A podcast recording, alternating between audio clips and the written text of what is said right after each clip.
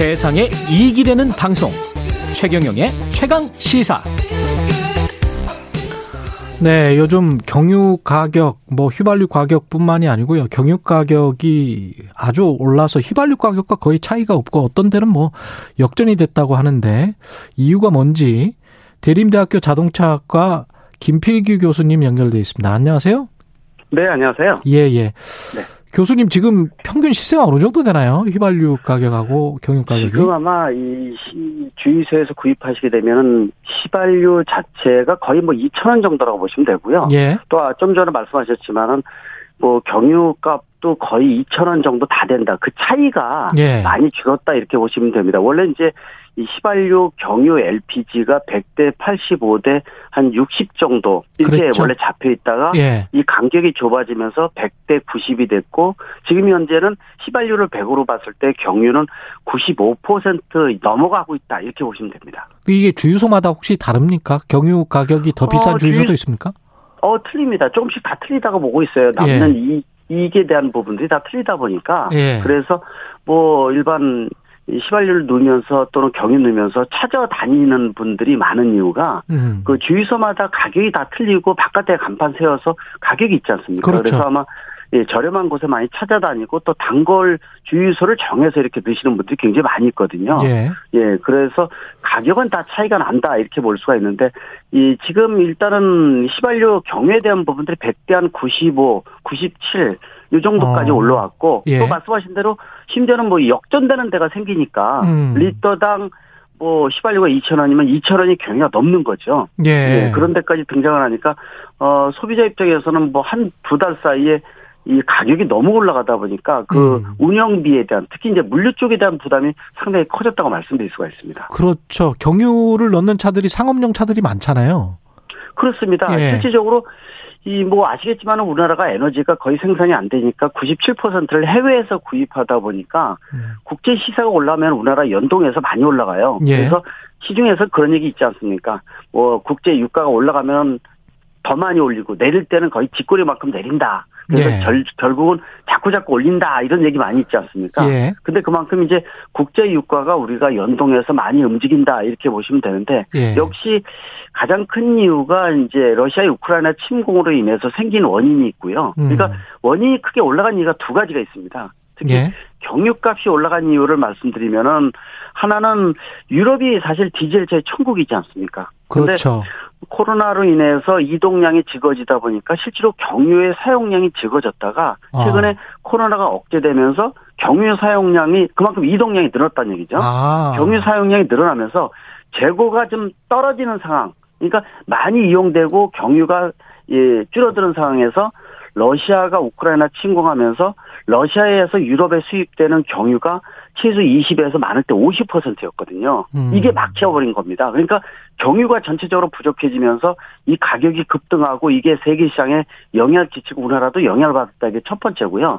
또 하나는 요번에 유류세 인하가 7월 말까지 3개월 연장이 됐지만은 실제로 공장 도가를 보면은 경유가 휘발유보다 더 비쌉니다. 그러니까 생산 단가가 비싸다는 얘기죠. 그런데도 휘발유하고 경유가 200원 차이가 났던 이유는 유류세 등 각종 세금에 대한 부분들이 혜택을 상용 많이 쓰이다 보니까 혜택을 주었기 때문에 그만큼 가격이 낮았었거든요. 그런데 국제 유가도 올라갔고 또 세금에 대한 부분들을 실제로 혜택을 휘발유보다 경유 혜택을 줄였기 때문에 상대적으로 두 가지 요소로 인해서 경유값이 더 올라가는 요소가 발생했다고 볼 수가 있습니다. 이게 지금 계속 될까요? 이런 흐름이 앞으로 전망은 어떻게 보세요? 계속 올라갈 것으로 보고 있어요. 우크라이나 사태도 자체도 빠르게 끝날 가능성이 지금 적고요. 또 이게 정상으로 회복되는데 시간이 좀 많이 걸릴 것으로 보고 있고, 또 실제로 경유 자체가 연료 중에서 가장 지저분한 연료이기 때문에 이 탄소 제로 등 환경 규제에 대해서 굉장히 문제점이 많아서 정부에서도 예전에 발표했지 않습니까? 경유 가격을 계속 올리겠다. 지저분한 연료고 환경에 끼치는 영향이 크다 보니까 그래서 세금에 대한 부분들을 역전을 시키면서 실질적으로 경유에 대한 부분들이 많이 올라갈 것으로 예상을 하고 있고, 빠른 시간 내에 내려가기 쉽지 않을 것으로 보고 있습니다. 그렇게 되는 거군요. 근데 이게 이렇게 되면은 물류비 상승 가능성도 있고, 물류비가 상승하면 인플레이션 압박은 더 심해질 거고 여러 가지로 영향을 미칠 것 같은데요.